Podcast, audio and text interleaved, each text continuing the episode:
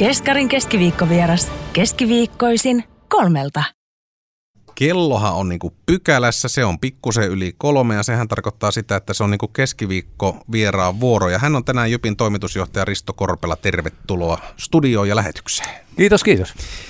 No, joka kerta kun me ollaan oltu yhteydessä tässä nyt viimeisen vuoden aikana, niin se on aina ollaan puhuttu tästä näin, että poikkeukselliset ajat, poikkeuksellinen tilanne ja poikkeuksellisia ratkaisuja. Nyt ei tänään puhutakaan niin paljon niistä asioista, vaan mennään pikkusen syvemmälle ja sitten luotsataan hieman jo sinne tulevaisuuteen. Paljon tämä vuosi on varmasti myöskin opettanut, jos mietitään niin kuin seura johtamisen tasolla. Minkälaisia asioita tämä on antanut niin kuin työkalupakkiin tulevaisuutta varten? No tietysti semmoista niin kuin reagointikykyä ja, ja tota, vähän asioiden vielä, aina pyrkii kyllä innovatiivisesti asioita ajamaan ja, ja viemään eteenpäin, niin kun on joutunut tekemään hyvin erikoisia ratkaisuja, niin tietysti vielä se, että ne pistää vielä enemmän miettimään sitä, että mitkä on ne parhaat ratkaisut, tai valitettavasti nyt tietysti on välillä joutunut miettimään, että mitkä on vähän huonommista vaihtoehdoista se vähiten huono. Mm. Ja se tietyllä tavalla tuossa hektisyydessä, mikä urheiluseuroissa kuitenkin aina on ilman koronaa tai mitään muuta ulkopuolista voimaa, niin se on varmaan niin kuin ottanut aikamoiset potenssit. Joo, kyllä se pitää paikkansa. Kyllä tässä on joutunut tietysti päiviä venyttää ja, ja tota, aivonystyröitä käyttää vielä normaalia enemmänkin. No miten henkilökohtaisesti, niin miten sä oot tasapainollut tämän tilanteen kanssa? Siellä on paljon vaakakupissa, työntekijät, pelaajat, yhteisö, media – ja sitten yhteistyökumppanit, niin siinä on aikamoinen prässi kyllä päällä. Onhan se sitä joo, totta kai tietysti on näitä hommia jonkun aikaa tehnyt, niin on, on tavallaan niin kuin osaa olla sinut sen asian kanssa. Ää, vastapainona tietysti vaan li- liikuntaa, lepoa ja liikuntaa, hyvää ruokaa ja, ja, ja koittaa välillä sitten kuitenkin nollata myöskin ajatuksia ja, ja on sitä freesimpikin sitten taas miettimään niitä haastavampiakin kysymyksiä. Pystyy irrottautumaan, ei tuo asiat sillä tavalla, että ne on koko ajan jotenkin takaraivossa jyskyttämässä. No joo, ehkä ne jollain lailla tietysti jyskyttääkin, mutta sitten taas tuolla lenkkipolulla ja nyt tietysti on hienoa, kun on päässyt hiihtämään niin hiihtoladulla, niin kyllä siellä sitten ehkä vähän sitä etäisyyttä saa otettua siihen asiaan, että ei, ole niin, niin uppoutunut sillä tavalla – että osaa, osaa vähän ottaa perspektiiviä, näkee mettää puilta, että ai niin, tämä juttu voisi olla näinkin. Ja, ja, ja kyllä, kyllä se on semmoista rennompaa kuitenkin. Ja kyllä, kyllä mä niin pystyn kuitenkin sillä tavalla relaamaan välillä, että, että, tota, jaksaa sitten.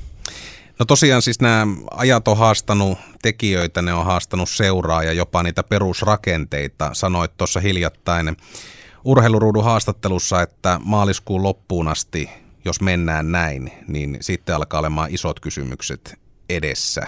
Me, me eletään nyt tällä hetkellä helmikuun puoliväliä ja näyttää siltä, että rajoitukset jatkuu maaliskuun loppuun saakka myöskin Keski-Suomessa, niin kuinka kriittinen se tilanne on?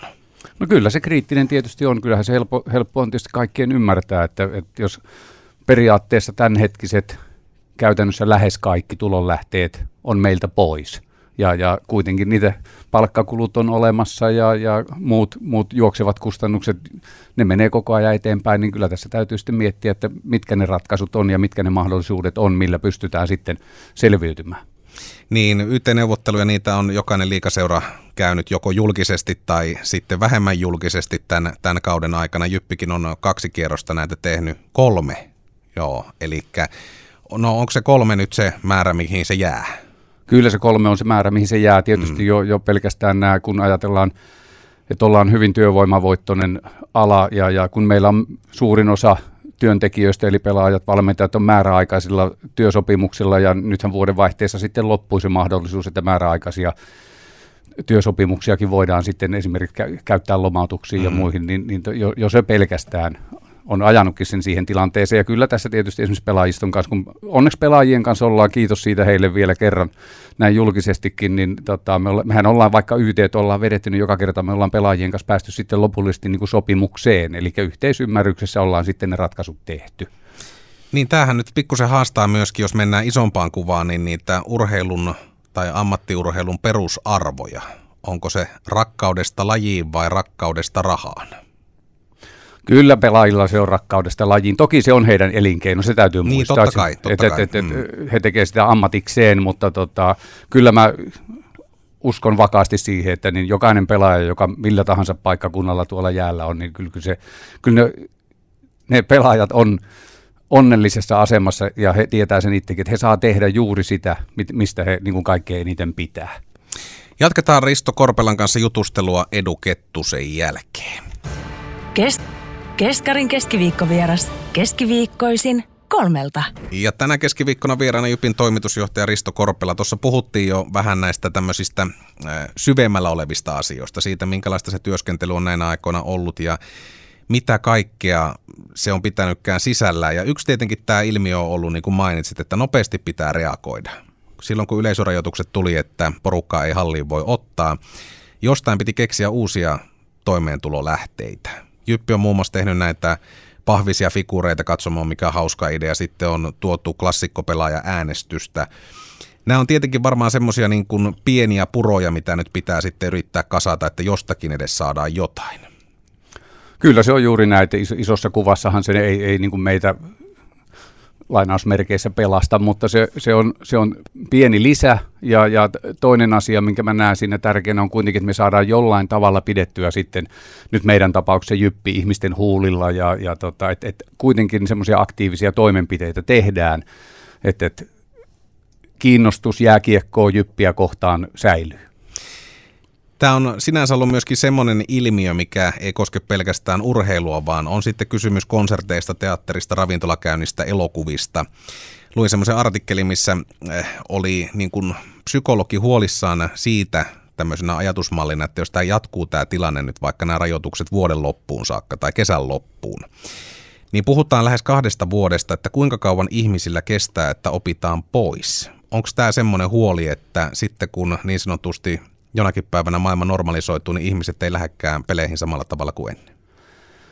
On siinä oma huolensa tietysti, että ihmiset, ihmiset oppii niin kuin, ja löytämään korvaavia toimenpiteitä ja että millä tavalla toimii, että, että mennäänkö ravintolaa syömään vai, vai tilataanko se ruokakotiin, kun siihen mm. on totuttu. Näin, ehkä nyt sitten, jos me zoomaan tätä asiaa niin kuin jääkiekkoon ja, ja näihin yleisötapahtumiin, niin kyllä mä kuitenkin luotan siihen, että ihmisillä on tietyn näköinen kaipuu tämmöisiin yhteisöllisiin tapahtumiin, että, että missä tavataan kavereita ja, ja missä se yhteinen juttu on sitten, että seurataan jy, meidän tapauksessa nyt sitten Jypin otteita, että, että sinne mm. hallille halutaan tulla, että, että se, tässä on kuitenkin niin kuin isommastakin jutusta kyse kuin pelkästään niin kuin pelistä ja sitä pelin seuraamisesta. Että kyllä sillä semmoinen iso yhteisöllisyyden kasvattamis ja, ja, ja yhteenkuuluvuuden tunteen aikaan saaminen on myöskin siellä taustalla. Ja mä luotan siihen, että ihmisillä on kuitenkin tarve. Että jollain tavalla me ollaan laumaeläimiä ja, ja että on niin kuin kiva olla kavereiden kanssa samassa paikassa. No miten sä näet tuon ajatuksen, että jos puhutaan vaikka ensikauden kausikorttimyynnistä, niin kuinka, kuinka haastava sitä on lähteä nyt niin kuin viemään tämmöisessä tilanteessa eteenpäin, vai onko ajatuksia edes viety sinne asti? On toki ajatuksia viety ja en, ensi kauttakin tietysti rakennetaan. Ja tota, kausikorttien osalta tietysti nyt ratkaisevia kuukausia, jopa viikkojakin voisi sanoa, eletään siinä mielessä, että kun me nähdään nyt vähän, että mihin tämä maailma, minkälaiseksi mm. tämä kääntyy ja, ja, ja missä vaiheessa sitten ylipäätään saadaan yleisöä ottaa areenalle – Lähitapiola-areenalle ja sitten sitä kautta päästään luomaan taas sitä yhteisöllisyyttä ja, ja sitä tarvetta tulla sinne peleihin, katsomaan niitä pelejä. Tällä hetkellä tietysti, jos nyt just pitää vastata, eikä, ja kun ei me tietysti kristallipalloa ei ole eikä tulevaisuutta nähdä, nähdä niin tota, onhan se nyt haaste, että jos nyt pitäisi, että nyt on pakko aloittaa kausikorttimyynti, niin kovan työn takana se tietysti oli, koska ihmisillä on epävarmuutta ja, ja huolta tulevaisuudesta ja, ja kun ei tiedetä, mitä eteen tulee. Mutta sitten kun tämä vähänkään tästä sitten rupeaa selkiintymään tämä tilanne, niin kyllä mä uskon, että sitten sit ollaan niin kuin, uidaan niin kuin paremmissa vesissä. Varmasti liikan puolella on paljon te seurajäsenet, olette käynyt keskustelua myöskin näistä aluekohtaisista rajoituksista ja siitä, miten tämä prosessi on kokonaisuudessaan edennyt. Minkälaisen arvosanan sä antaisit Aville ja Suomen valtiolle siitä, että miten kiekkoa on huomioitu tässä, kun näitä rajoituksia on tehty verrattuna vaikka esim. ravintoloihin? No jääkiekko on muun, muun yleisötapahtumien osalta y- yksi osa sitä ja, ja kyllä mä nyt uskon ja luotan tietenkin siihen, että siellä on asiantuntijat taustalla, jotka on näitä asioita puinut ja, ja, ja sitten valtiovalta ja aluehallintovirastot ja muut tekee parhaan mahdollisen tietonsa mukaan niitä ratkaisuja. Et kuitenkin siellä taustalla on se, että ihmisten terveys tässä on se kaikkein tärkein asia. Ja, ja sitten kun vaan asiat rupeaa helpottua, varmaan se rokotus on sitten yksi semmoinen konkreettinen mm. asia, että, että milloin, milloin päästään sitten eteenpäin, kun päästään niin kun koko kansaa rokottamaan.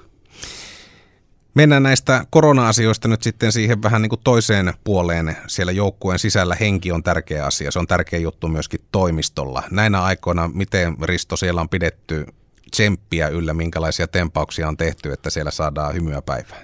Kyllä tietysti koitetaan valaa sitä uskoa siihen, että, nyt eletään kovia aikoja, mutta niin paremmat ajat on tulossa, että nyt vaan koitetaan jaksaa tämä, tämä, tämä haasteellinen hetki ja, ja sitten päästään taas nauttimaan ehkä täysin rinnoin sekä jääkiekosta että yleisötapahtumista että myöskin Jypin menestyksistä.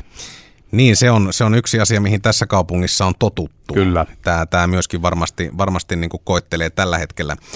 Hei, otetaan musiikkia vielä miljoonasateelta, sen jälkeen vielä jatketaan juttua yhden pätkän verran Risto Korpelan kanssa. Keskarin keskiviikkovieras. Keskiviikkoisin kolmelta. Risto Korpelan kanssa, Jypin toimitusjohtajan kanssa jatketaan vielä yksi pätkä keskiviikko vierailua. Tässä nyt menisi vaikka monta tuntia, mikä sitä on hyvässä seurassa jutellessa, mutta Yksi semmoinen asia, mikä nyt tässä on noussut otsikoihin ja pinnalle, mikä on, mikä on pakko nostaa niin kuin esille, tämä ei koske jyppiä varsinaisesti, kyllä millään lailla, mutta kun liikaseurat on tehnyt näitä lomautuksia, on, on leikattu palkkoja, on, on tehty erilaisia muita, on haettu valtion tukia ja sitten nyt jotkut seurat ostaa NHL-pelaajia ja vahvistaa joukkueita. Eikö tässä ole aikamoinen paradoksi käsillä? Näinkin sitä asiaa tietysti voi käsitellä. Mulla ei ole mitään syytä lähteä nyt sitten kilpailevia seuroja ei, ei puolustelemaan eikä, eikä tuomitsemaan. Jokainen toimii tietysti omien strategioiden ja, ja omien arvomaailmojen kautta ja, ja tekee tietysti siellä oman seuran sisällä sitten ratkaisuja ja, ja keskustelee varmaan siellä sitten pelaajiston kanssa ja valmennuksen kanssa ja, ja tekee sopii sitten asioitaan, mutta että e, mun on vaikea lähteä ottaa tuohon kantaa. Että mä, meillä on ihan riittävästi töitä tämän meidän oman, oman mm. pesän hoitamisessa, että et, et siinä mielessä jokainen tekee omia ratkaisuja ja, ja niin kuin sanoin, niin oma strategia ja oman arvomaailman myötä ja se on sitten lukijoiden ja ku, tässä tapauksessa kuulijoiden mm. päätettävissä, että mikä sitten on oikein ja mikä väärin, tai, tai onko, onko niissä sitten edes tällaista vastakkainasettelua, että se on oikein tai väärin. Ehkä on, ehkä ei, mutta ehkä tuohon on paras sanoa vaan se, että niin mun on turha lähteä tosiaan tuomitsemaan tai puolustelemaan ketään. Jokainen tekee omat päätöksensä. Risto Korpela, tulevaisuuteen, siihen yritetään katsoa. Mutta se on äärimmäisen hankalaa tällä hetkellä, kun siinä pallon sisällä on aika monen sumuverho monestakin syystä.